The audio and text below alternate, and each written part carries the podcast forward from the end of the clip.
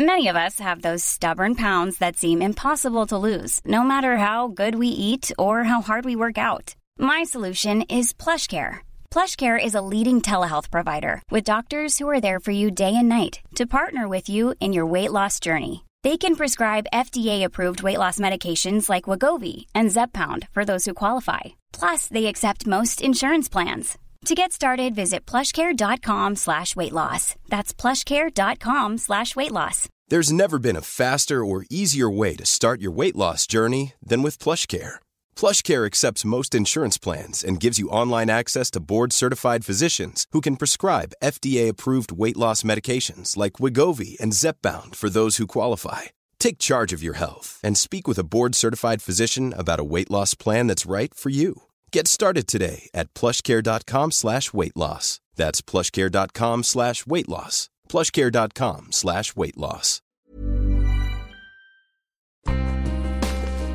Hi, I'm Ross Kemp. Over the last 18 years, I've made some 90 odd documentaries predominantly in hostile environments, from Afghanistan to Syria, from El Salvador to the Congo. And it's fair to say that during that time, I found myself in a few interesting situations. I've been shot at, tear gassed, had knives pulled on me, and spears thrown at me. But in all those years, what's impressed me the most is the resilience of the human spirit. Our ability, no matter where we're from, to overcome and make it through to the other side.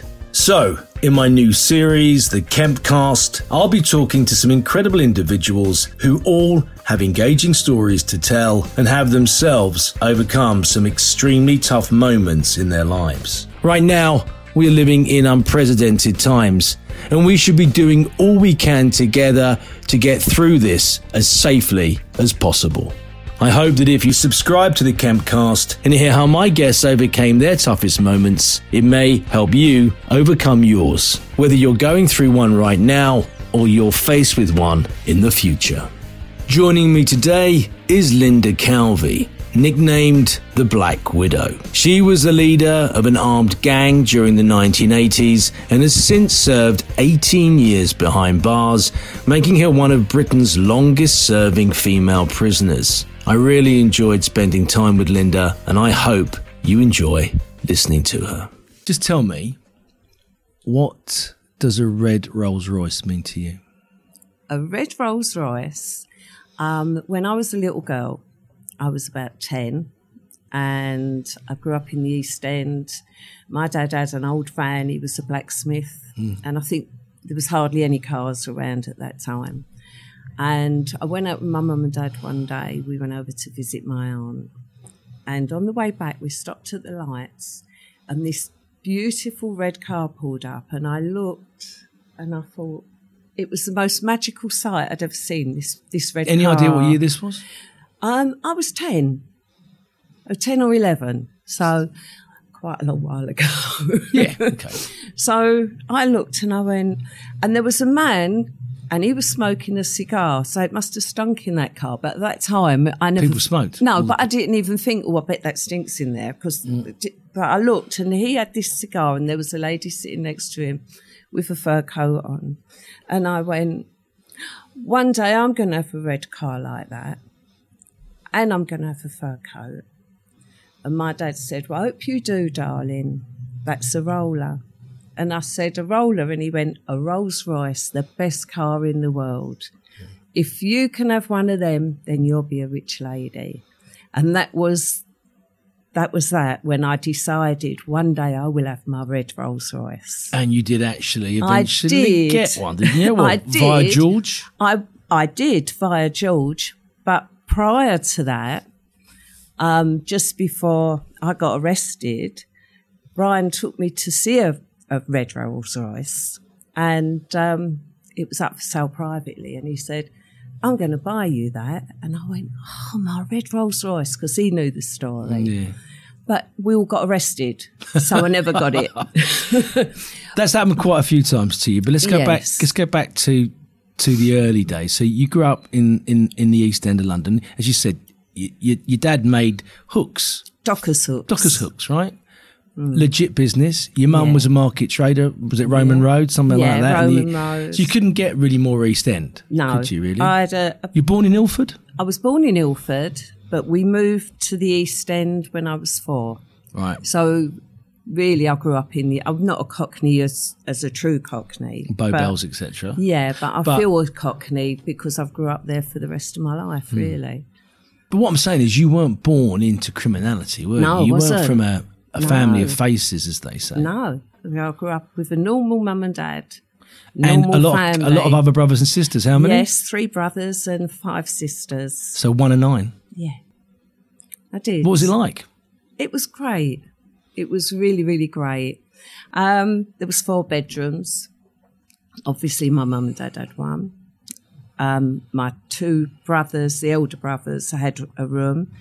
I had a bedroom with my second sister, and all the rest were all in one room. I think it was like a bit Victorian, where there was all these beds top to tail. But we loved it, and my mum and dad were the people that if anyone said, "Can they stay?" Oh, yeah, make room, find them a cover, give them a pillow. And there were so many people, all the waifs and strays knew they could come and stay in our house. And as you say, you, I've, you know, I've read your book and I loved it um, for lots of reasons. Um, slightly worried me in places, um, but you, you, you really do describe another time in the East End. I mean, most of it was absolutely smashed during the Blitz, and, and most people who live there now live in one of really good, trendy flats over in Well, Hackney. have, first- have no idea what that place like. My mum used to come into my bedroom when I was a kid, and she says, "This bedroom looks like a bomb site." But that was what bomb site meant an area that was Yeah. devastated by TNT that was dropped by the Luftwaffe during the Second World moved, War, right? When we moved into um, back into Stepney, we moved into a new masonette. It was a council estate, but it was a new estate. But everything round us was bomb sites. Was rubble. It was all rubble. Old houses that had been bombed, and all the kids. It was like, I go and play on the bomb site. And I mean, I think my grandchildren, when I've said it to them, have gone, a bomb site? Didn't Nanny and Granddad want you to live? We went, no, but it was, everybody played on a bomb site. And you, like they'd come home and find all these little bits and bobs and bring them home. And it was, I suppose they were dangerous places. There were lots But of we all- unexploded ordnance around, yeah. yeah, but we all loved it. Hmm. And everybody enjoyed it.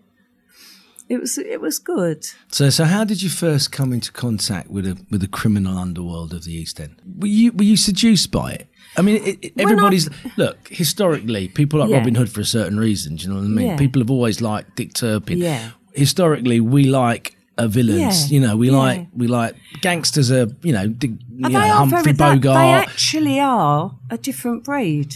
And that is true. They're very, I don't know what. There's something in the villain's mind that's different to other people. And it is. Is it because they break the rules? Because they don't care? Because they don't give, a- don't give a shit? lot Excuse of, my language. A lot of criminals are really intelligent. Oh, undoubtedly. Probably run the country better than the lot we got out I, there. I often say, having spent a, some time in prisons all around the world, that if you put the intelligence that is in those prisons Yeah. that they use for deviant means, if you put them to legit means, they'd be the richest people in the country. They would. They really, really would. And I think if Ron hadn't have been nutty, they would have been very rich people Hmm. because Reg was very, very clever. But Ron was his Achilles heel. You're talking about Ronald Reggie Kray Yeah. now. Let's go back t- t- to you though. Right. So you've got a boy. I know because I read the book, but you've got a boyfriend. He's keep. He's not taking you out locally. He's driving you off to the outskirts of Essex. yeah. Yeah. Yeah. For a, and you didn't see the fact that he might possibly No, I mean, I met him when I was 16 and I was really naive. We're I all mean, green at 16. I don't if get you just said to people might me- may not be these days, but I was green. I Still- was, I mean, that was in the days when hardly anybody had cars. And so a guy with a car was a big thing, right? It was a big thing. But um and I met him in Victoria Park yeah, Vicky Park. and I went out with him for three years. And my mum used to say to me, There's something not right with him. Why ain't you ever been round his house? I said, Well he, he don't get on with his dad and he don't this and he don't that and my dad went, yeah. and uh, and then one day she was at she My mum had a little sh- shop, a little boutique and people used to come in and pick clothes out. They might be say six pound for a dress, and she, people go, "Can I leave a pound?" And I'll pick it up like next week or the week after. And she's this lady came in with a pram with a baby, and she's picked a dress and she went, "Oh, can I leave a pound?" And I'll come in. Next. Yeah, of course you can. What's your name? And she said her name, and my mum went, "Oh, same name as him," but never thought anything. Wonder if it's a relative. And then this other lady walked in the shop and she started talking about him and said, "Oh, how's he doing?" And he was a coalman and he was uh, he he had a scrapyard. So when they're talking about things, my mum thought, that's Sounds. that's Linda's boyfriend is her husband. So she's got the address. and that was it it. down. Yeah. So when my dad's come in, my mum went, We're going somewhere when you get in. So I said, uh, when your dad gets in, I went, Are we? Yes. So when my dad come in, she went, Right, where's this? Do you know where this is? And my dad went, Yeah. She went, Right, we're going round there. So we've got out and walked up. I'm thinking, what's she doing? And she knock, knock, knock on the door. And this woman answered the door. And my mum's got this dress. And she went, You can keep this. She went, Is your husband there? Because he's been going out with my daughter. Well, I've gone. Uh, my dad went, Oh, for God's so, sake. she, so your mum hadn't told your dad either? No. Everybody kept telling me there was something not right. Anyway, when it came. He was quite a bully, wasn't he, as well? Yeah. That has that's something Yeah. that was going to come back and haunt you later yeah, on. when in life, she men like shouted up the stairs, there's a woman here says you're going out with her daughter. He come down, he went, I'm off. Walked out the door, disappeared. Yeah. And my mum went, Right, I'm sorry I've told you that. Come on, let's go. And I think my dad just wanted to be somewhere else. He felt so embarrassed. But he Yeah. certainly, he certainly got told off after that, didn't he? Because you met the biggest love of your life. Yes, Mickey. Tell me how you met him. I met him, um, as we were saying about what criminals did I know. The to know personally, the only criminal I'd actually met was my cousin Patsy's hu- uh, then, well, she'd just got married husband, and he was lovely, really great guy, but he used to um, he was a creeper A creeper. what is a creeper? who goes in hotels and places and opens safes and does things like that. And I used to work at the time. There was a paint factory that was facing the Blind Beggars. Hmm. It's not there now. Very famous pub, down. yep. And came out of work, and I'd had a big row with Terry. Didn't want to see him anymore. I said to him, "You're married. Don't want to know." Blah blah blah. And I banged into them. And Patsy said, "Oh, you look miserable." So I said, Yeah, I've finished with Terry. He went, Hallelujah, best news we've ever heard. He went, Right, you're coming to a party Saturday night. So I said, Am I? He went, Yes. My pal's just come out of the big house. He went, He's done eight years. He said, We've all got girlfriends or wives. He's on his own, so you can come and make the numbers. Did that up." not worry you that he just done eight years? it didn't even, to, to be quite honest, it sort of just went over my head. I went, oh, right, yeah, okay. And he said, will you come? I said, yeah. Well, then I thought about it, and for some reason, and I don't know why, because George was a very, really handsome guy, I went, oh, I don't think I'm going to go. I bet he's ugly. I just, criminals and the ugly, just as, because in films and that, you always see in the old days, all the criminals was like the ugly people, and the and the other side was all the good-looking side. And I think I sort of just imagined, But George wasn't like that, and you didn't know what Mickey looked like at all, did you? no, but I just had this vision in my head that this there was going to be this real ugly guy there. And I started getting ready, and I went, you know what, Mum, I'm not going to go. So she went, oh, don't come and watch the telly. So I've got all my hair done and my false eyelashes on. And the famous mascara, the char- charcoal. all done yeah. up and but I'd just not put my dress on. So I was all ready, but I've got a dressing gown. And my mum said, "Oh, come and watch the telly with me." And the phone rang, and Pat went, "Where are you?" So I said, oh, "I'm not going to come."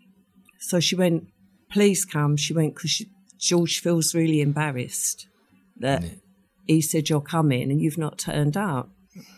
So I went, "Oh, I don't really want to go." And she said, well, you are coming. She went, because there's a cab on its way. It'll be outside your door in a minute. And because Mickey's there on his own, Yes. feeling So a bit when like a I- gooseberry. When I've got there, yeah, I've walked in and I thought, oh, is that talking to George? He looks nice. Didn't click it was him. And then George looked and gone, went like this and walked over and he went, Mickey, Linda, Linda, Mickey. And he walked away. And I went, oh, you're nice. And he went, so are you. I said, I wasn't going to come. I said, because I just imagined you was going to be this really ugly geezer.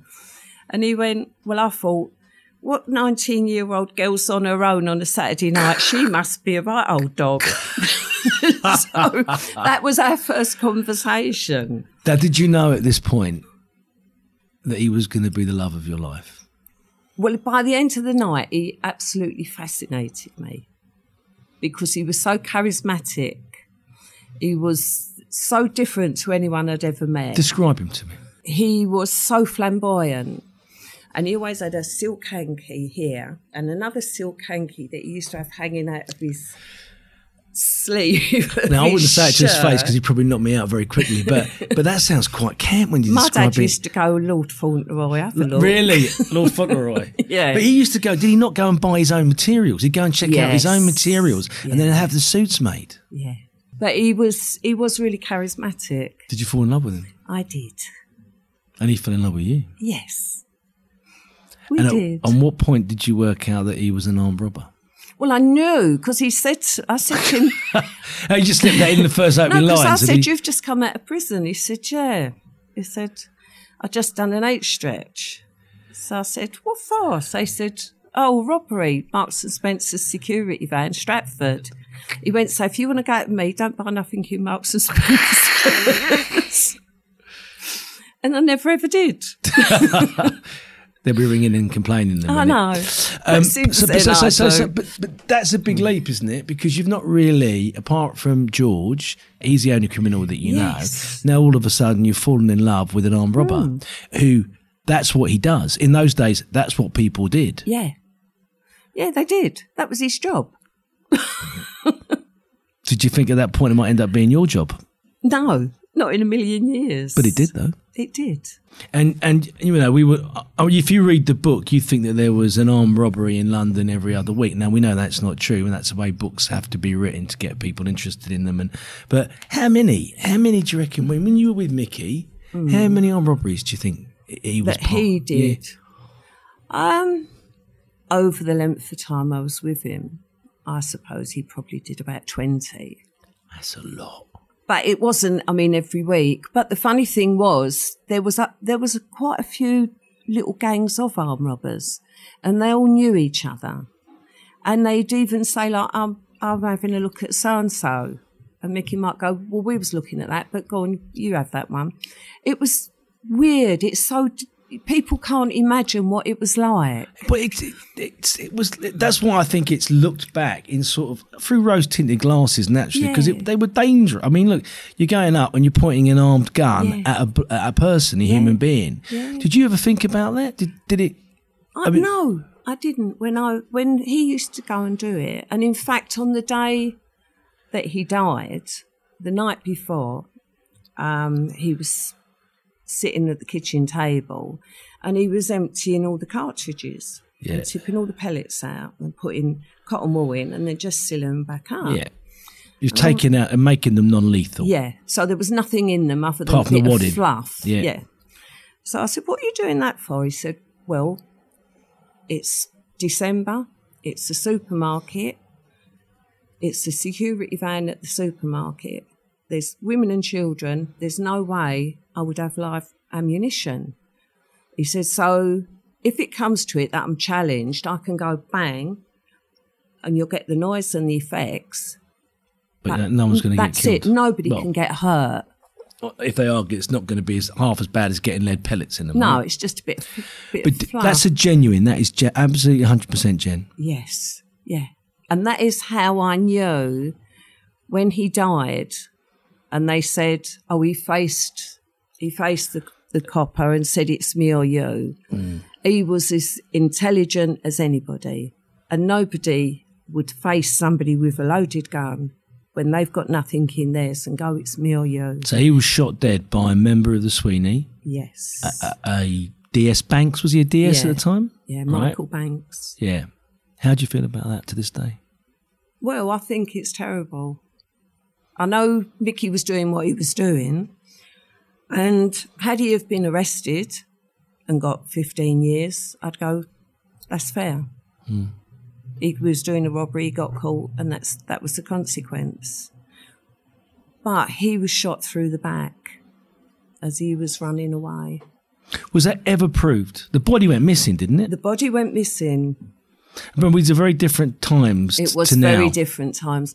And the thing was, obviously, by the fact of where it was, it was was in South outside. of- Lon- it was in South South London, and it was there was a supermarket, so it was really busy. Mm. So there was hundreds of witnesses. Yeah. So most of the witnesses thought Di Banks was a crook because he actually was on his own. But there was a story put round afterwards that it was an undercover mission and there were more police there, but there wasn't. It was him. And he just shot Mickey through the back. But Was it ever proved? oh, it was proved that he was shot through the back. Yeah. And what was the grounds for shooting someone in the back? Well, he said he was facing him when he fired. But and he turned around very quickly. Well, he must have been Superman. Had it have been a case of it He'd was had a loaded gun and he was turned around and he had facing- a loaded gun, and there was there were shots being fired, and they went, "Your husband got shot." I'd have to go. I accept that, Mm. but I know the night before he had he went out and emptied his gun, so I wasn't going to accept what I was told the next day. And that was the beginning of my feud with the police. Is it over now? Yes. It has to be, otherwise it eats you up.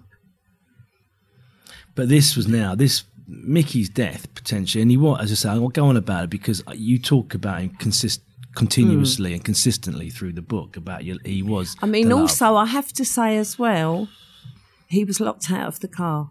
No, no, we were going to get there. Tell me about it. Tell me about it now. But because because as soon as he's virtually in the ground, somebody else materialises. He's, you've already bumped into him, Yes. and you're wary of him, and he is an alpha criminal. I'm, not having, I'm not saying Yeah. that Mickey Yeah. was a B No. or a C. I mean, but this was- guy was Yeah. top end. Yeah, he was. And- And, he was the complete opposite of Mickey. The total opposite. Where Mickey Well, was. Mickey comes over, despite what he did for a living, as being a lovable rogue, everybody loved Mickey. right? Everybody, all the publicans, all the all the ordinary people in the pubs used to love him, Hmm. and he always used to say, "Oh God, could you imagine going out and nobody remembered you was there?" he used to go out, and when we walked well, in, both him and and Ron Cook or Ronald Cook yeah, would both be remembered in a pub, but for two very different Yeah. reasons. yeah. Were you scared of him when you first met him? No, I wasn't at first. I wasn't because he was he wanted me, so he was playing. One character. Yeah, he Do you was think he? Do you think he did have split personality? I think he did. I mean, he was, he really was this utter sweet gentleman. He kept low profile as well. Unlike really, many of the un- chaps, he yes. didn't want to wear. He drove an ordinary car. Mm. He didn't wear flash jewellery. Um, he wore very, very conservative clothes. Mm. He, he was the complete opposite of what most of the the gangsters, so for want of a better word. But he was a hardened killer. But he, He was, was a killer. He was really. I mean, all the ones that you'd look at and go, "Oh, he's tough. He's tough." They were all terrified of Ron. All terrified of Ron because, because they said you can't row with Ron. He kills you. You can't just have a row and go. handshakes and goodbye. Yeah, No. it was. Yeah, it would be your end. yes. I mean, you, you tell in the book that he'd one day he just stopped someone in the street, said, "Go and have a look. I left my jacket in the back of the was, car." It was another criminal actually, and Um, I think really- this sums up Ron for me. yeah. He was, um, I won't say his name, obviously, but he was sitting outside having a drink. It was a sunny day, Saturday afternoon, having a couple of drinks with a few friends. And he said, he told me this himself. And he said, Ron pulled up and went to him, What you doing? He went, having a drink with my friends. So he went, Oh, I want to go somewhere. Do you want to come with me? He went, Well, not really, Ron. I'm like, having a drink with my mates. Difficult to turn Ron Cook down, though, isn't But it? he went, but I'm asking you, I've got something to do. Will you come with me? And he went, well, not really. He said, Ron, like, I'm okay, here. So he went, okay then. He said, do us a favour. He said, can you go and get my jacket out, my, out the boat for me and pass it through? Well, he said, how thick am I? It's a sunny, hot day. Why does he want me to pass his jacket out the boat? Emma said that. It's Ron Cook asking you, isn't it? Yeah, so he said, he went, yeah, okay, Ron. He said, I was out in the boat, there was a dead body in the boat. He said, I shut it, and he went, get in. Off to bury a body. Yeah, he said, I had to get in. He said, because if I didn't, I'd have been the next one in the boat. And that was Ron. I mean, Ron, another time, had a body in the boat when I was with him, and I never knew. And he A- bought. and you and you ended up living with this man. Yeah. But I Was it ever- you, was you it ever not- based- You couldn't get away from him. That was the thing. No, when you went on holiday, he turned up in the in the like two rooms down, didn't he, Yeah. or something like that? You got away Yeah. with the kids and your family, Yeah. and someone goes, was away with my "That looks and like Ron up there." No, that is Ron up there. Yeah. and he's two rooms away. Yeah. I Were you were you not getting And like went- slight ding dongs in your ear, going, And I went, What are you doing? He went, Oh, he said, I didn't realise this was where you was. He said, I booked this up ages ago. And it was like, Again, right. Ron, Ron was married, wasn't he not? Hmm. So he had a wife and a life. He was one of the most feared criminals in the in in the East End, Mm-hmm. but he was also obsessed with you. Obsessed. I mean, Yeah. let's be clear. Because he said to me, it was my fault Mickey died. Because the very first time he saw me, he knocked on the door on the Saturday night. And he was standing on the step because he was a keep fit fanatic. Mm. He had a black tracksuit on and he was jogging on the spot. And I've opened the door and he went, Is Mickey in? So I said, Hang on. Who is he? He said, Oh, it's Ron. So I shouted out, Mickey, it's Ron. He went, I'm in the shower, tell him I'll get out. He went, Tell him, don't worry, I'll come back tomorrow. And he said to me, I fell in love with you when you opened your door. So it's your fault that he's dead. Now you can you can tell us what he told you. So you're with Ron Cook now. Hmm. You've got a house. He's there. He's not there. Hmm. He gets drunk one night.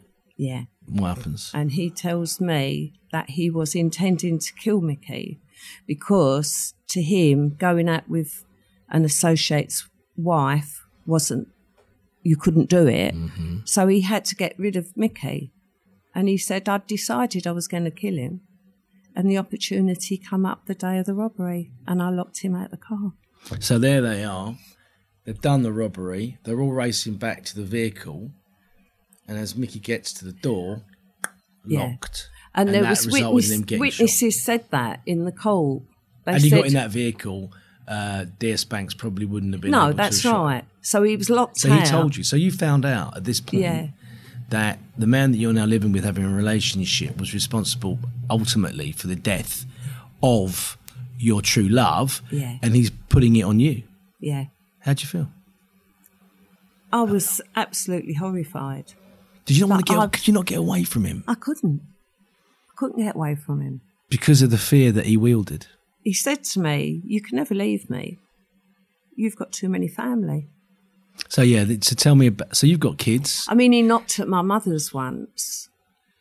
Um, my mum was babysitting, and luckily my dad wasn't in, or my brothers. My mum was babysitting, and she's heard bang, bang, bang on the door.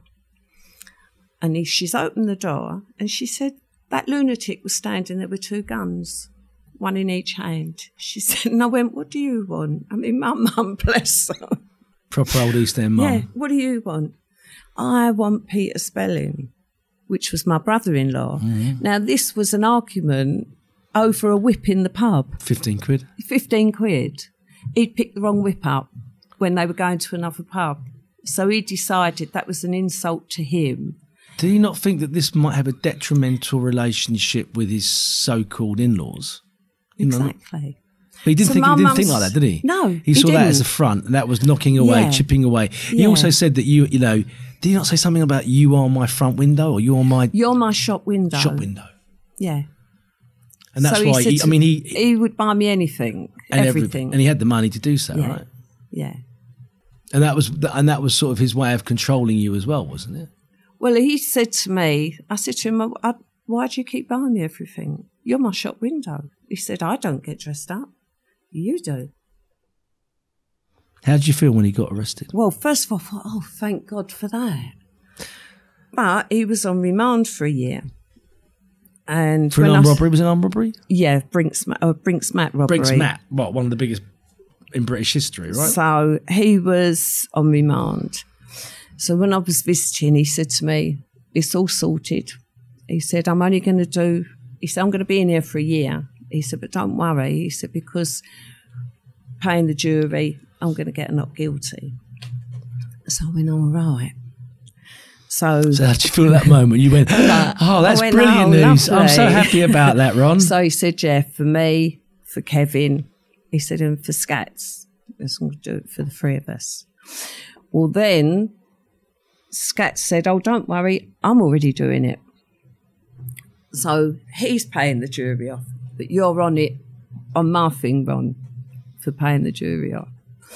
Anyway, when it come to it, there was a photograph of Ron, so he couldn't. They couldn't come back with a not guilty on him. there was he was pictured. Yeah. So you can't then go back and go not guilty. No, I paid the jury 10k each, but there's a picture of me doing a robbery. Yeah. So obviously he, He got got, guilty. And how many did he get? How many years? he got 16 years. 16 years. Yeah. Are you were you in the uh, in the court? Was it No. paid? no, No. didn't go. I wasn't there that day. But when I went and saw him, he said, Of course, you will be waiting for me. And then did you? What did you say? you said, "Yes, of course I, I will went, be." Yeah. He said, Because you've got a lovely looking boy. He threatened Neil. Yeah, he threatened threatened Neil, Neil. your son, Yeah. basically He with said, death. You've got a lovely looking was it boy. death? Yeah. Was it? It killed. Yeah. So if you weren't waiting for him in 16 years' time, he was gonna have Neil killed. Yeah. How could he expect you ever to love him? Or was that not important to him? Do you think he oh, didn't? Oh no, he, it was. he It wasn't about I, love. No, he believed that I did love him. He said, Wait, so he could say that I'll kill your son yeah. if you're not waiting for me, but he still believed. Was he deluded, or do you think he was seriously mentally ill? I think he was mentally ill because he would do things. well, yeah, well, not put, to he me, drove but I around mean- with lots of dead bodies in the back of his car. I mean, he'd do. I mean, things. he, he'd have murders with somebody, and then he'd look and go, "I've let you off now," and then he'd go, uh, "Blah blah blah blah blah," and he'd talk to them. They'd sort of go, so people, so people never knew where they stood with him. No. yeah, people on He edge was- all the time. he was because he was on the edge all the time. "He was." I think, is it schizophrenic or or what? Mm. Yeah. I don't know. But he totally had two totally different personalities. But anyway, he gets put in prison. Yes. He, and for the Brinks Mat, and he does. He gets 16 years, but he Yeah. sends his best friend who at the time I never liked, called who Brian. never liked me. Brian? Brian. Brian round. So Yeah. you and, and and and Brian's kind of in the classic movie sense is basically he's the boss's best mate and he mustn't go anywhere near. This is Pulp Well, it- Fiction. this no, is every other movie that you've ever seen. is- he's got to put his he's got to put himself as far away. He can't even look you in the eyes. He said, "Oh, my pal's just come home, just finished at fifteen, which was Brian." He said, "I'd like to introduce you." So he went, He's done a 15. I didn't know he did 15 years before that. "Yeah, yeah." How old was he Uh, Brian, um, at the time? At the time. at the time, I think he was about four, early forties. Right, yeah. Yeah. So he'd got a 15, but he'd done, I think, 10. And he said, Right, you are going to look after her for me till I come home. He went, Why me? Well, he certainly did do that, didn't he? Yeah, he certainly did. Go on, well, go on. So, so, so, so, how did how did the he must have known, it, and you must have known that if Ron had found out about any relationship between you and Brian, that he would have killed you both. Would he not? Well, Brian, both Brian was the one person who wasn't frightened of him. And Brian said to me, Don't worry, I'll deal with him. Really? I'll deal with him when it comes to it. But then Brian ended up getting 21 years. Yeah, but, but let's let's get there. In between that time, you become an armed robber. Yes. Yeah, how did With- you? Sorry, just out of interest, that's one thing I don't often say to many la- nice la- ladies like me. In the meantime, you become an armed robber. Yes, I did. So you start moving with Brian. Your kids like Brian. Yeah. Yeah. Your daughter and your son. Yeah. They like him. Oh, he was. Your family he like was a- him. Everybody liked Brian. Apart So from the interest- fact he wasn't flamboyant, But he, was also. he was- bear in mind, he was also married as well. yes. Yeah. So he had, he lived two lives. That seemed to be a common recurring theme uh, going through through bits of your life. Uh, in the, um, so, but people like him. He couldn't be more opposite than his best mate Ron, who's now doing a very long stretch. But he's a blagger, yeah. and you're used to being sitting over Mickey's shoulder, making the ham sandwiches Yeah. and the tea, and Yeah. going, "Well, you've got to have." wa- Talk about the ways out. Tell us how you do it. Right. So that- w- Not as much detail as you wanted. Right. I mean, when I very first, when Mickey used to do it, we used to get the maps out and they'd go, right, they'd look at places and then they'd go, right, we're thinking of that. Right, what's the outs? Because he always said, you've got to do a robbery thinking you're going to get caught. Don't do it thinking you're not going to get caught hmm. because that way you've only got one out. But if you think I might get caught, you'll find three, four different ways hmm. that you can go. Well, if I can't go that way, I can go that way, or I can go through that way, or I can put a motorbike down here, or I can do hmm. whatever. But it was more So- elaborate than that. I mean, you Yeah, had, it was. You just you, you, you used to wear wigs. Your, your mum had a store. I mean, we had um, we had temporary bus stops. We had well, you had we stop had signs. You had signs, tents, didn't you? You had everything. the old uh, BT tents. yeah, we had everything. Yeah, I mean, people go when you're thinking about it now. You couldn't make that up, could No. you? It's movie stuff, isn't it? Yeah. I mean, and did it feel like that? Did it feel surreal? Did it feel like it wasn't really happening? Did it feel Yeah, like a bit, suppose it was a movie? a you were young, you're impressionable. You know, you're wearing fur coats, you're dripping in gems. Yeah. You've got car keys given to you. Um, you've got these charismatic, frightening, truly scary Mm. human beings. But at the same time, they're putting the fear of God into people every time they go to work because they're pulling out yeah, loaded weapons that could kill or maim. yeah. Did you think about it? Well, I think, and I know this sounds utterly ridiculous saying it, but this actually is, is real. When when I got told Mickey was dead, hmm? I could hear somebody screaming and screaming and screaming, and somebody was going, "Slap her around the face, she's hysterical." And I was thinking, "Yeah, slap her around the face, she's hysterical." I didn't realise it was me. Hmm. And I think the shock of hearing Mickey was dead was the last thing in the world I ever expected to hear, followed closely by, Lynn, we've got to go and identify the Body. Because his brother couldn't do it, I had to do it, I was his wife. So f- from that initial shock, about two hours later, we're there to identify the body and there's this man with a clipboard going, um, really sorry, blah, blah, blah. And it, it was sort of just going in one ear and out the other. And it was only when he went, he had no choice. Your husband faced him and said, It's me or him. And you knew that was. And I know. And then I went, You've murdered him. And he went, and I just threw the board on the floor and said, You murdered him. You murdered my husband. You shot him through the back. No, no, no. I said, You've shot him through the back. He went, Well, if you don't sign this paper, you can't take your husband. And his brother went, Lynn, sign the paper. I want my brother. And I said, No, I won't sign it. And it was only when we went outside and I said to him what had happened. Hmm. And he went to me, I'm glad you didn't make, you didn't sign it. but that happened to the love of your life, right? Yes. But I But, but, but, but, believe. but, but, but then you end up becoming an armed robber yourself. yes, but I so you knew that the risk. And when you went out, you put on two coats Yeah. to make sure that you look like a bloke. Yes. So to all intents and purposes, to an armed police officer Yeah. coming in there, if I you were could have holding been a, a, yeah, I could have did been. you hold you, you held Yeah. a loaded weapon, right? Yeah. How many times did you do armed robberies? Few. But what Was it addictive? What was the rush like? Oh God, it was like walking on air. It was like it was a, such a buzz. it was like, oh wow, I can see why they all come back going, Empty the money. yeah, tip the, the money out. It was a real. And, and, and even then, so you knew you love of your life had been shot doing one of those But robberies. if I can just go back yeah, go, yeah, go. go. as I say, I think something happened and I in in my you. brain, and I know it sounds a- absolutely ridiculous that I think those two incidents within those few hours, So- from he's dead, and I hear that, and I know that's not right. Mm. My brain, I think, went. I don't know. Something in my brain changed, and it wasn't until I was actually arrested myself, and the gun was held at me, that all of a sudden, like it went like that when Mickey died, it, went like that, and I thought, oh my god, this is terrible.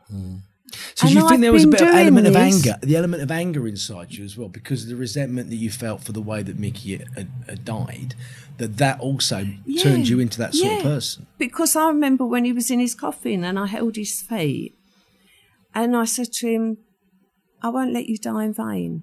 I will do what for our children what you died doing. I'll carry on and I'll do it. Which is such an alien thing for me to have said, but it seemed the most normal thing in the world to say. And you're saying at that that, switch, that switch that turned on at, and it after never Mickey's death, switched off until, until you had armed police pointing a gun at your head. Yeah, which was a really traumatic thing as well. And Mm-hmm. I think, what happened? How, how have I done what I've done?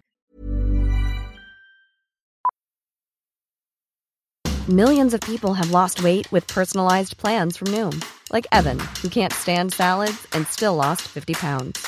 Salads, generally, for most people, are the easy button, right? For me, that wasn't an option. I never really was a salad guy. That's just not who I am. But Noom worked for me. Get your personalized plan today at Noom.com. Real Noom user compensated to provide their story. In four weeks, the typical Noom user can expect to lose one to two pounds per week. Individual results may vary. Hold up. What was that? Boring. No flavor. That was as bad as those leftovers you ate all week. Keke Palmer here, and it's time to say hello to something fresh and guilt-free. Hello Fresh. Jazz up dinner with pecan-crusted chicken or garlic butter shrimp scampi. Now that's music to my mouth. Hello Fresh. Let's get this dinner party started. Discover all the delicious possibilities at hellofresh.com.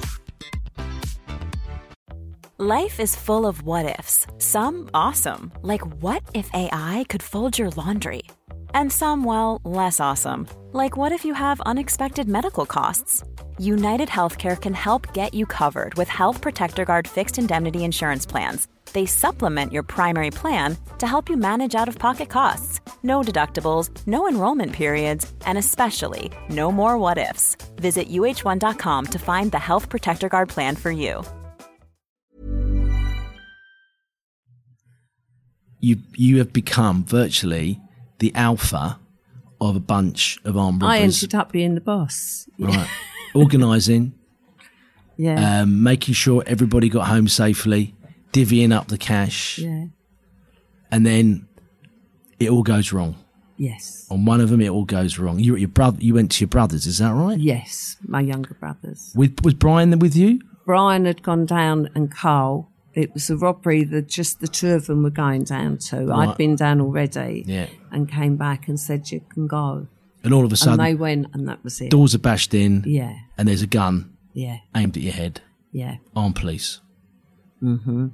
So you realise at that point. But how how had the police found out about the armed robbery?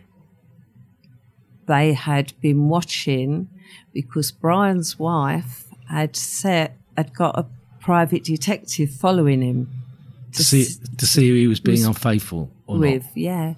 And he said, Well, I don't know about that, but I've watched them do a robbery and I've informed the police. And that is it. And the police went, You were so good, we'd never have caught you. You were too good. So Really? I thought at least that was something. But but now you're looking at a custodial sentence. right? Yes. Yeah.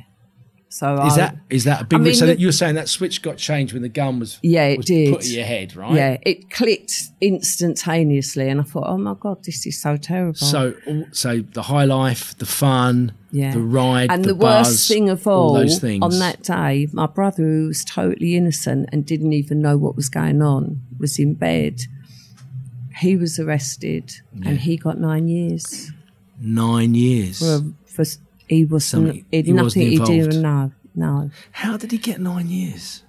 Well, they took him in, and they said he. They decided he was the banker. So he was holding the money. Yeah, he must have been the banker because they. And we said, why would we need a banker? Our money was all. We Was didn't. We up. didn't. We didn't steal um, new money. We only stole old money. You don't have to change old money up.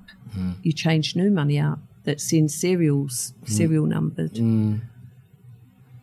But they said no. The police decided. So your brother did nine was- years. He got nine years, and he was totally innocent. And yet, the first letter I got when I went away was from him. So what sentence did you get that time? Seven years. Did you serve seven? I did four. Long time to be away from your kids, though, right? Yeah. And I said I will never ever do anything ever again to be away from my kids. So at this time, how long did Brian get? Twenty-one years. Twenty-one years. What happened when they got? I mean, Carl and Brian were fantastic, and Brian said, "Look, don't charge her. Let her go, and we will hold." Men were our gentlemen in them days, I was. and we'll hold our hands up to robberies that we've done. We'll clear your books. We'll make it good for you. We'll take on responsibility. So they said. "Okay, we'll let her have bail."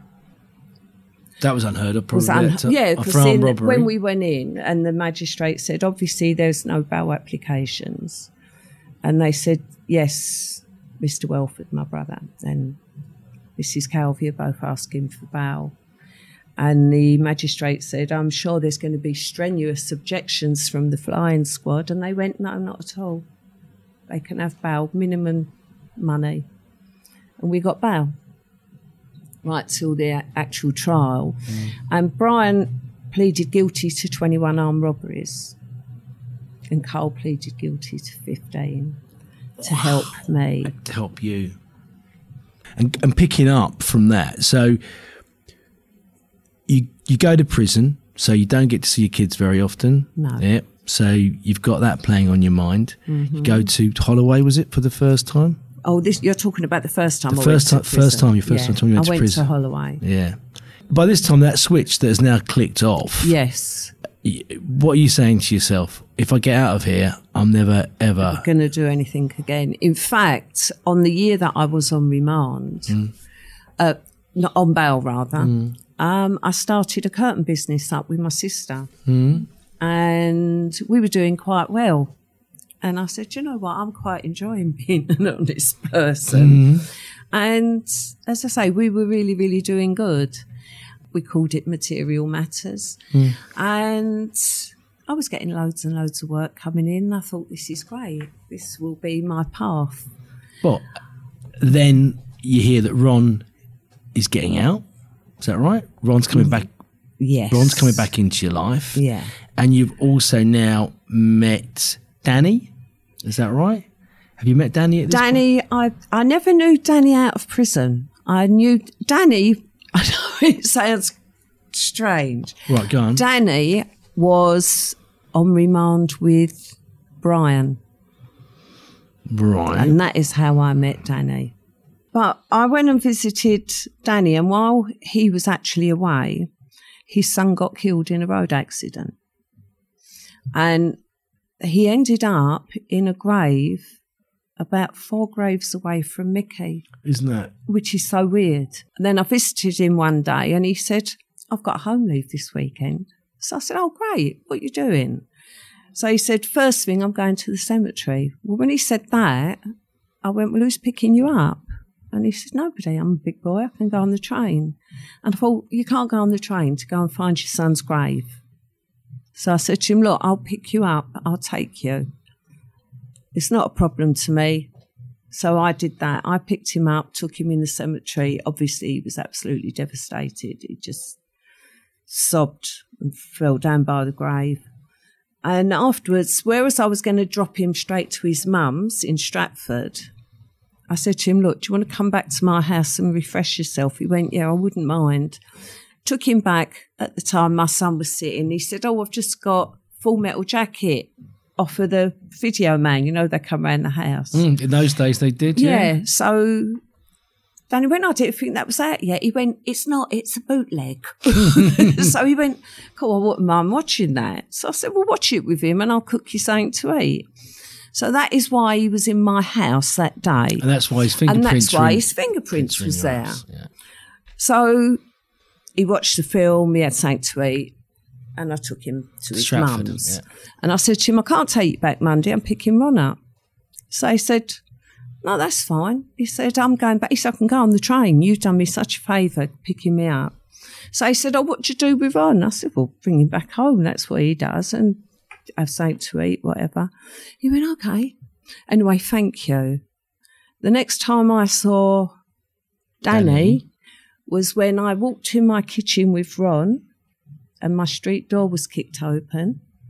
He come in, he was he had a hat pulled down and a jumper pulled up to here, so I just saw eyes, a big bloke.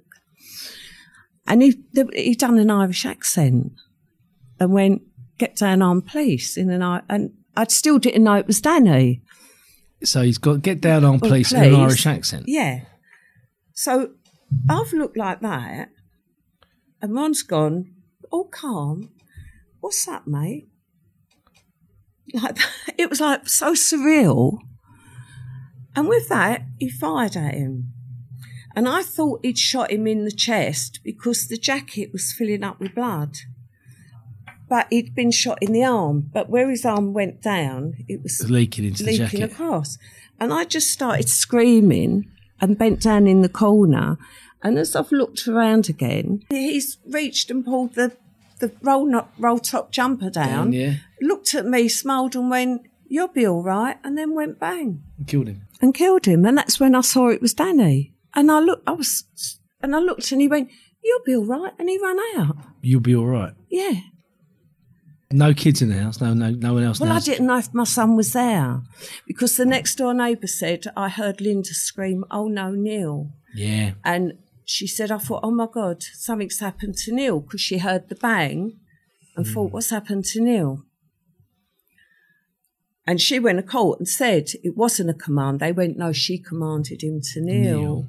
And she said, no, it was a frightened mother's voice going, oh no, Neil. Mm. But that's mm. another thing. Anyway, I ran out. There was a police, I live facing a park. There was a young policeman walking through the park. So I've come out screaming. The young policeman's come over, running. He come out and he went, it's 1228, it's a murder. Within about five minutes, there were so many police cars there. And they took me in as what I was. I was a witness to it. Yes, I, I saw it was Danny at, when the second shot was fired, but I was no party to that. So I told them everything that happened, but I never named him. Mm. And they said, Look, we can see the blood is all down your back. We're going to need your clothes to send away for forensics. They didn't put me in a white suit. They said, Is there somebody that can bring you some clothes? So I said, My brother's wife is the same size. So they phoned my brother and said to him, Can you bring some clothes for your sister? In the meantime, he went, Yes, certainly. In the meantime, they said, We can do these tests on you Swab tests. to prove. find out yeah, you've got would you, residue from Yeah, so they said, Would you like us to do them? So I said, Yes, please. Would you like a solicitor? I said, No, I don't need a solicitor. I never did it. Now, had I have said, Yes, I do want a solicitor, hmm. They couldn't have hidden the tests, but they did. But I thought, well, I don't need a solicitor. I've not done this. So they said, right, they swabbed my face and hands and they put back down. And they said, have you got a clean hanky? So I said, no, I've only got tissues. And one of the policemen put his hand in his pocket and he went, and he held his hand out like that, and he had a hanky flat on his hand, and there was a blue initial. You know those Mm, yeah, well, old-fashioned there- ones with. yeah, put your name on it. But I don't know what the initial was, but I could see the little blue Stitching. Yeah. He said, "This isn't you, but she can use it. I haven't used it." And they went, "You won't get it back." I can remember the conversation perfectly. They went, he went, "No, she, she's welcome." So they said, "Hold this hanky." So I was blowing in this hanky. He went, "Okay." Went away, came back about five minutes before my brother arrived, and said, "Really good, you've had that. You're totally eliminated." So I said, "But I didn't do it. I know, I know that anyway." They But said, would they think if you'd put the weapon? it- it- uh, but- but- well, exactly. But they said, right, you're totally eliminated. I done my statement. What happened? I never named him because I thought, Well, hold on. what? No, Also, this is the man that. See, the problem is, is you've been having an affair with his best mate. You've also he's publicly humiliated you for years and years and years, and others around him, and anybody mm. that had anything to do with you. So it was well known by a lot of people that he was effectively a psychopath and a control freak, yeah? yeah. and a bully, sexual bully. And Brian said to me afterwards, he said, when I told him, he went, I'll get rid of him, Brian. I'll do it. I don't know how, but I will. And it just all fell in place for him. So, about three days after I'd done my statement and I'd had these tests done, the head of the murder squad knocked on the door. Why didn't you tell us you were Linda Calvey? I said, I did. I've signed the statement. You didn't tell us you was the Linda Calvey involved with Michael Banks. So I said, what difference does that make? All the difference in the world, you're our suspect. So I said, how can I be your suspect? And also, was it known, widely known, that that Ron had locked the door on Mickey? Did people know that? Was that in the? Would the police have known that? well, it came out, there was witnesses who said he was locked out of the car. So this this again makes it more likely for you to be a murder suspect, doesn't it? There's a lot of evidence pointing against Yeah. you. So, yeah, but Mickey's was, Mickey was a t- different thing to mine, wasn't it? No, no, but but because Ron was responsible for oh, yes, effectively. Yeah, yeah, uh, I know what you removing the love of your Yeah, life, Yeah. it makes you again. It puts it it puts more onus on you Yes. to be the person that Yeah. would have would have wanted him dead, which you did want him dead by Yeah, your own admittance, but you're also admitting that you didn't do it. And I certainly would not have wanted it in my own house. No, no. Certainly wouldn't have wanted to be in my house and have somebody murdered. Certainly wouldn't want that. But four days after, they said, Oh, we're charging you with the murder. So I said, What? They went, No, you killed him. I said, But you've you've already did we? How did we do that then? I said, With your tests, what you did. Don't know what you're talking about. Nobody else can remember. It was an oversight. We should have done it. Didn't. Was this because of, of who you'd become and who you were associated Yeah, I think with, so. and because of the armed robberies in yeah, the past? I think so. I think it just went right back to when Mickey died. And then they probably thought with the robberies, oh, yes, she got away with that. She only got seven years. They done all that. They took all that for her. So when that happened, they probably thought, yeah, bingo. Did you at that point think that you were going to get found guilty? You no, can't- I never thought for one minute I was going to get found guilty. Not one minute. Even my QC, when the jury went out, opened his briefcase and went to me bottle of champagne. We'd be celebrating. did he? Nobody, nobody at all, even the staff who was with me.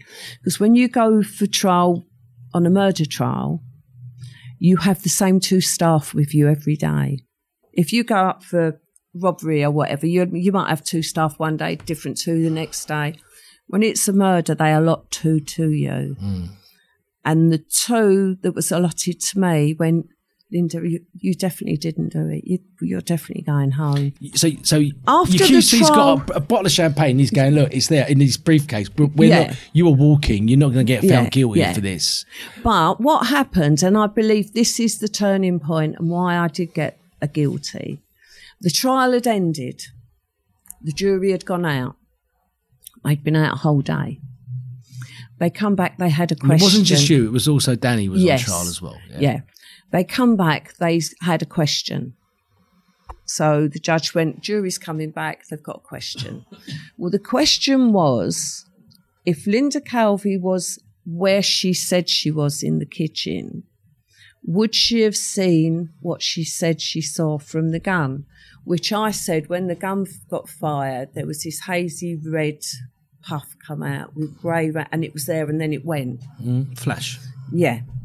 So I'd said that's what I saw, and that is what I saw. So they said, if Linda Calvey was where she was, would she have seen what she said? So they said, well, we can't answer that. We'll have to get a gun expert. And the head of the murder squad stood up and went, oh, luckily we've got our expert in the building. He can answer that. And he blatantly lied. What he said that you couldn't have seen what you could have Yeah. seen had you been in the position. And an hour later, they come back with a guilty. So they pulled the jury back out from deliberation to get that expert. Yes. Because the jury had asked that question. Oh right. So they said, We're getting the gun expert, the police gun expert, who will be coming back. We will ask that question.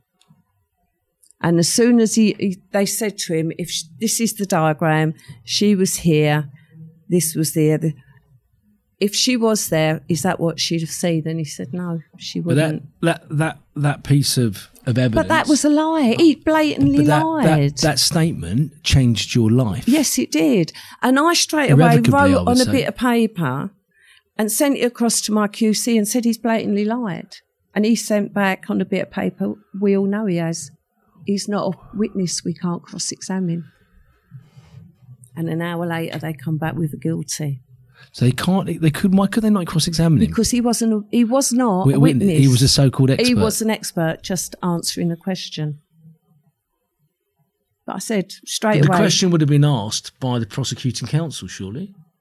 The question must have said to him, "Could she see this?" No, no, because it was asked by the jury. Yes, it was asked by the jury.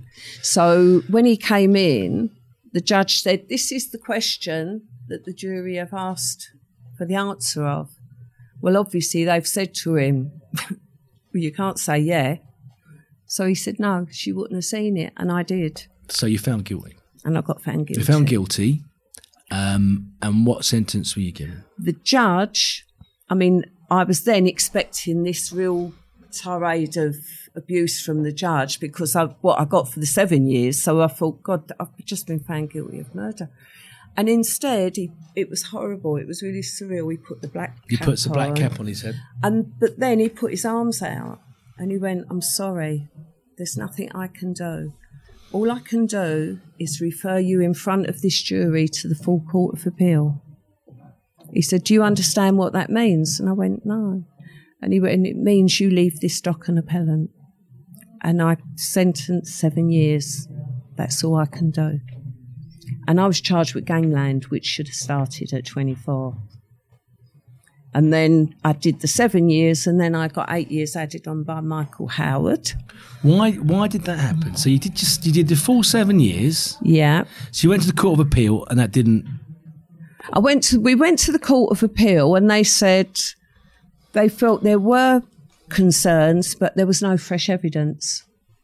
So without fresh evidence, there was nothing they could do. So still, that statement that was made to that jury by the expert. Yeah. That was the thing that got you seven years, and in turn, another eight top up. So and then after that, I still got longer because I all the years I was in, I said I never did this, never did it. I will never say I did it. So how many years did you serve Eighteen. for the death of a man that was effectively ru- had ruined a lot Yeah. of your life? Yeah, Who threatened to kill your son? yeah, Who had effectively killed Mickey? yeah. So there was lots of reasons why you'd want that man dead, Yeah. but you swear I to never this did day, it, no. and you and you actually did extra time on the basis that you didn't do it. yes, yeah. I could have come home years ago if I'd have said I'd done, Done it. it. I was even told in prison, Linda, can't you just say it? We can then process you and get you home. What made you? What made you stick to your guns? Because I never did it. guns, stick to your guns is the worst. what made you stick to your guns? Oh, I didn't do it, Ross. I didn't have a gun. Yes, I didn't do it. No, but I couldn't say it. I had to be true to me. And I could not say that I did it because I didn't. Even though you were, you were, what? Okay, you've had a few tough moments in your life. hmm This is about people's toughest moments. Was that when you were handed seven, or when you got another five on top? When your husband died? What was the toughest moment for you? What's been When my tough- daughter got married, my only daughter, and she had a huge big wedding, she put it off for three years. And in the end, I said, don't keep putting it off. You have your wedding. And all my family was there. There was about 200 people. Why wouldn't they release you just to go to the wedding? Well, loads of the staff all said, We'll take Linda. Let her just go to the church. And they said, No, Home Office said she can't go. Was this during the first seven or after they added five? They added five. Yeah. So that was my worst moment. How did you feel the day of that wedding? I was heartbroken that my daughter, I mean, when my daughter was born, I suppose all mothers go, Oh, you'll be a lovely bride. Mm. And the day my daughter got married, I didn't even see her. I had to wait for wedding photos to come. What was that like? It was heartbreaking, really heartbreaking. And that was my worst moment. Of all the things that you've been Mm. through, isn't it? It's interesting, isn't it? Not being there. Yeah. At what point did you get the title of the Black Widow? I was given the title of the Black Widow when Mickey was shot dead. Oh, right. By the some police. by the police. Yes, because when Mickey died, I wore black for six months. And because Even though Ron was courting you or trying to, trying Yeah, to get, he wasn't yeah, courting you. He was yeah. trying to get. I wore black. And I was um, called the Black Widow in the papers. The police called me the Black Widow. And in the beginning, I used to think, do you know what? I don't really like this. It's not a, it's a bit of a derogatory title. But also because it can mean a widow that wears black, or it can be a spider that kills people. Yeah, But in the end, since I've started doing my book, or can kill. And- but a poisonous spider. Let's put it that way. I mean, Yeah. now I do my book and I'm doing my new books. Um, and people say, oh, will you sign my book for me? I go, yeah. And I put best wishes, Linda Calvey, and I draw a little spider. And I think, You know tongue in cheek, I don't take myself too seriously, so I can laugh at it. Yeah. Um, what was prison like? All those years, all those different prisons. How many times did you get moved? You got to know Holloway quite well. I think I've been in every female prison going. Um, I've never. Well, I've been very briefly for, for like three hours in Holloway once. I won't go into details of why I was in there uh, or how well I was received, which I have to say was very well. Um, but what's a female prison like? It's different, isn't it? Women Yeah. are different to men. Yeah. Whatever, whatever way you put that. They're that's Not, tough. that's not being sexist. No, all they prisons are tough. tough. Yeah, they're all what people tough. say, a lot. I tell you, a lot of warders I know, male ones, don't like working in female prisons. No, because women always hold grudges. If a man has an, a row with a man, nine times out of ten it get resolved. They go, all right, shake my hand. for a forget it." peaceful life. Yeah, we're all in here together. You crack on your life and I'll crack on with mine. Mm. Women don't. Women don't. They plot and plan. What's the next thing they're going to do? Really? And there's a hell of a lot of bullying in women's prisons. A hell of a lot, especially with the youngsters. Yeah. And there's loads of drugs, as there is in men's. Mm. And that is awful. Did you see that happen? I mean, you grew up in an East End where there weren't any drugs. No. Well, now the whole country's I- flooded with the things. How yeah? naive was I when I went to prison? I always presumed everybody had a mum and a dad and a normal life. Mm. And it, the harsh reality, you know, from going into prisons, that's not the reality. Mm. The people in prisons have come from broken homes, abusive. abusive. Parents, if they've got parents. Yeah. Yeah. They, they, they are. Care. A lot of people from care Yeah. go straight into. Whereas I just couldn't believe it when I was, oh yeah, my mum and my dad, they went, oh, did you live with your mum and dad? I, yeah, of course I did. And it was Mm. like, God, it, it was so sad. How how were you treated by by by the prisons prisoners? I mean, Well, the funny thing was, I suppose the nickname I was given probably carried me in good stead because when I do people want to mess with you, Linda? Because you were No, and it's not because I'm I'm this big tough girl that can fight because I, I don't fight and whatever. But I think my reputation preceded me, and for a change, it did me good that my reputation mm. did because when I went into Holloway, and the day I got the seven years, this the warden that come up and stood next to me in the box when he said seven years, she went, "Fucking hell." That's the biggest sentence in the prison. Because going back in those days, people didn't get big sentences. So seven years, I had the biggest sentence in Holloway. And when we went downstairs, the other screw was sitting knitting, and she went, "She's just got seven years," and she went, "Fucking hell, how's she gonna do that?" Mm. I said, "I'll do it because I did the crime. Don't want to mm. do it." But that's your first crime. That was my second crime. first one. But you bumped you bumped into Myra Hindley. You say that you weren't physical. You said that you weren't, but you gave her a slap, didn't you? Yeah, I just saw red. I mean, I think I was put in the. Uh, this was in Cookham. Mm. I'd been away over a year. I'd worked my way from Holloway to go to Cookham, and when I got there, they This is said, on your first sentence. "On my first sentence." But you were about to meet her again on your second sentence. yes, well. Twice. so, you, so you see her. Yeah, so they said "Well, We're giving you the job as a librarian. So I said, But I don't read. I read newspapers, I don't read books. Well, you're getting the job as a librarian because you look like you could be a librarian. so I got the job, and right next door to the library was the laundry where Myra worked on her own. And there was black and yellow tape across. Don't cross this line, you get put on report. Blah, What blah if you associate with her? well, if you even step across the line, because that was a bit where she was at her little sanctuary. And the screw come in and said, You can take your washing in if you want before all the factory comes out, so you can get your washing put in first. So I walked in and she was getting laundry out and she was singing to a song. And I just saw red and just walked up and thought, How can you sing when you've killed those children? I hmm. just walked up and slapped her and she looked at me and rubbed her face and went to me, I could get you put back in Holloway for that. And I went, Holloway doesn't hold any fears for me. And I just walked back into the library and thought, oh, bloody hell, I'm going to end up back in Holloway now. She didn't say anything. The next day, they came in, one staff, and went, Myra has a coffee in here, a coffee break. So whether she'd said anything or not, but she come and she went, so you do know she comes in here. I said, well, if she comes in here, she comes in here, doesn't she? And that was it. And that incident went by. But that was the first time I ever saw her. Wasn't the last time, though. No, I was in two other prisons after that Durham Mm. and also Newall when she was dying. There was some. Durham was um, a prison for some pretty awful, awful people. Yeah.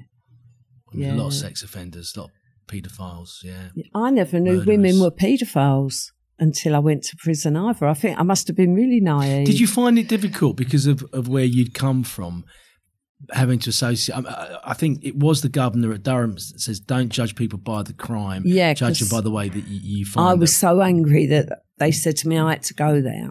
I said, I don't want to go there with all them nonsense. And when I got there, I saw the governor, who was lovely, Mr. Smith. And I'm ranting and raving. I don't want to be here. I shouldn't be here with all these people.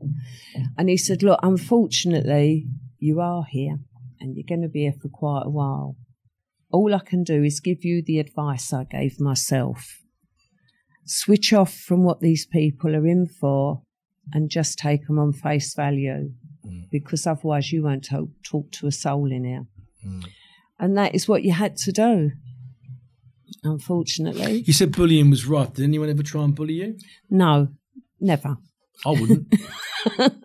No, No. nobody ever But you saw to you, you stepped in a couple of times. I mean, Yeah. uh, with Rose. I mean, West. I hate- Rose West wanted some. Uh, was it some elephants made, and the girls had filled it with needles. She'd, this was in Durham, and she'd had two um, fluffy elephants made in the workshop for two babies. Two, I don't know if they were her grandchildren, I think.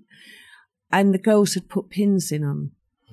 And when I went to, in to pick them up, they went, "Oh, don't squeeze them too hardly." And I went, "Why?" They went, "They've got loads of pins in." I went, "You can't do that. They're for babies." And they went mm, like this. I said, "Don't matter. I'll go." And I went in and see the lady who ran the workshop, and I said, I think these have got to be restuffed. and she went, Oh, I should have guessed. I should have stuffed them myself. So they got restuffed and they was always taken not the children's out. fault, is it? No, it's not. Well, what would you, I mean? I mean, I've, I had to stop reading some of the stuff that, that her and her husband got up to. Um, Yeah. How did you fe- How did you feel being in her company? Well, I think she's mad. I think she is absolutely just a mad person. Where Myra, I think, was an evil person, and she had a an aura around her of like a sinister aura. Rose, I think, was just as nutty as a fruitcake. But still Um, hurt a lot of people. Oh. God, yeah. I mean, she had to be mad to do what she did with her own children. But they're very different. But at any at this point, you could have put your hands up and said, even though you didn't do it, I did this. I, I, could have come. I could have gone I home could- years ago, years before. And I said, "Look, one thing I'm not is stupid. I'm not stupid. I'm quite an intelligent Mm. person. If I'm still sitting here saying I didn't do it, knowing that I'm not going to go home, don't you think somebody ought to sit and look and go? Do you know what? Maybe there's something in it." And it was only I don't know who changed the rules, whether it was the prison service, the Home Office, the government, whoever. They changed it that you didn't have to say you committed the crime to go home. And that is the only reason that I did get set free. And eventually, you met someone with a red Rolls Royce. I did. Bless him. And uh, yeah, I met him in a restaurant. Well, you were still on release, weren't I was, I was day release going out. I was in the open prison and you could go out every Sunday. And at that time, you had to be collected. You couldn't just go off. So I usually, one of my family used to come and get me or whatever. But this week, gone to a restaurant with some of my friends and we were waiting for a table and he was with his friend waiting for a table and we started chatting. And I don't know, we got so chatty, but he said to me, oh, blah, blah, blah. Are you married? I said, no, um, I've been um, divorced and uh, of my first husband died and my second husband I divorced. Yeah, your second husband, we, should admit, is it was Danny, wasn't he? Yeah, you but got why? I don't know why. Why did you marry Danny? God you never even you never even know. knew him properly. No. I didn't. And he shot. He shot. Is it because he shot Ron? I don't know. I don't know why I did. So Danny's in a prison, miles away from Yeah. miles away from you. You're in a prison, miles away from him. Yeah. And you decide to get married. And also, you've turned down Reggie Kray, Yeah. who's also asked you to marry Yeah. you, and Mr. Bronson, yeah. Charles Bronson. Nutty Bronson, yeah, bless him. Did he actually not kidnap a governor and some staff just so he could uh, have a phone conversation with you Yeah. and said, "I'm and not they letting." called me in in Holloway and said, Linda, tell him you don't want hostage today. Sorry, can I just ask this, Linda? Just on a basis, we- we've been talking about how intelligent you are.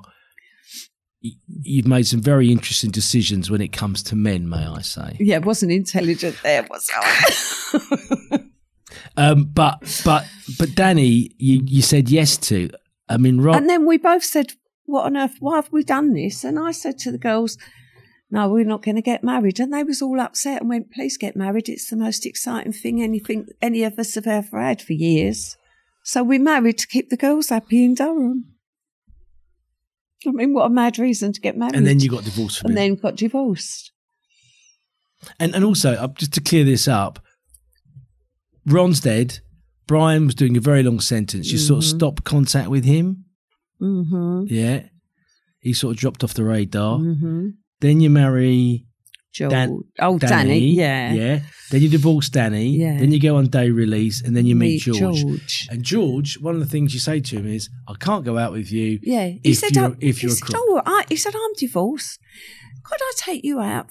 I said, yes, but you can take me out next Sunday. So what about in the week? I said, no, I only, I can only go out on Sundays. And he said, why is that? I said, because I'm in prison. And he laughed and said, no, why can't you really go out? I said, because I'm in prison.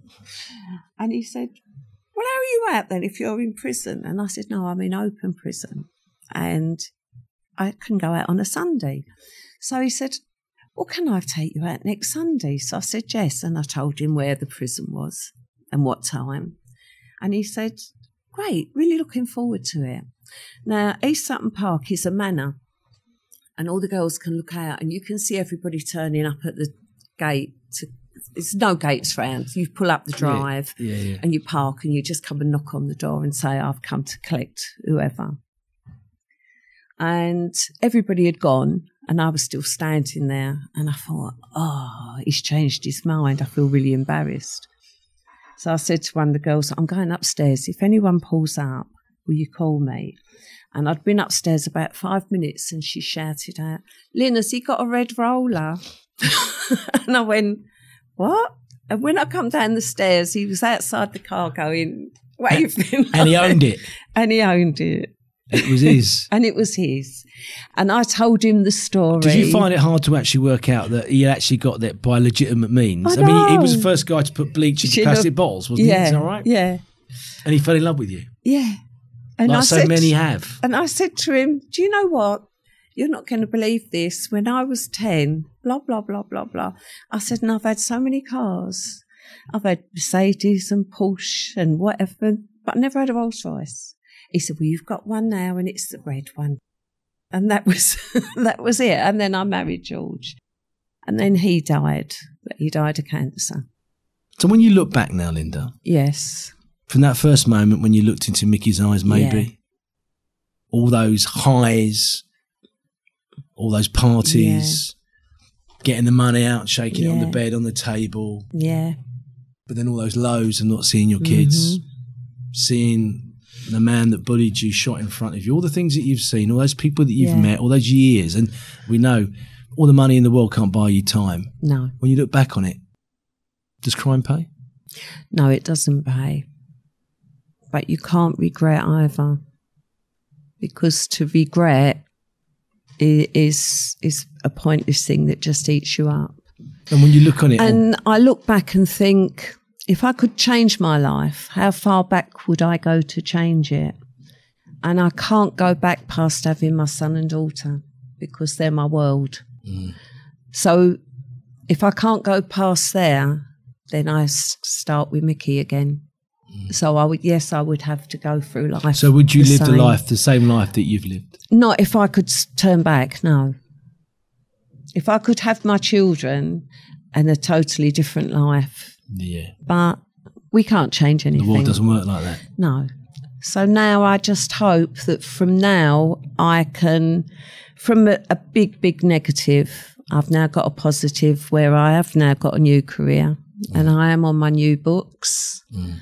And hopefully things will really flourish and turn around for me. I hope they do. Thank you. Thank you. Thank you very much for listening to this episode of the Kempcast. If you haven't already, please subscribe, rate, and review. You can find me on Twitter at Ross Kemp and on Instagram at Ross Kemp TV. This has been a freshwater and the Chancer Collective production. Thanks to the team and one fine play. And until the next episode, goodbye.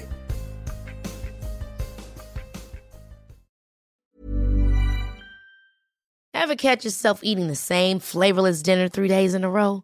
Dreaming of something better? Well, HelloFresh is your guilt free dream come true, baby. It's me, Keke Palmer. Let's wake up those taste buds with hot, juicy pecan crusted chicken or garlic butter shrimp scampi. Mm. Hello Fresh. Stop dreaming of all the delicious possibilities and dig in at HelloFresh.com. Let's get this dinner party started. Planning for your next trip? Elevate your travel style with Quince. Quince has all the jet setting essentials you'll want for your next getaway, like European linen, premium luggage options, buttery soft Italian leather bags, and so much more. And is all priced at 50 to 80% less than similar brands. Plus, Quince only works with factories that use safe and ethical manufacturing practices. Pack your bags with high-quality essentials you'll be wearing for vacations to come with Quince. Go to quince.com slash pack for free shipping and 365-day returns.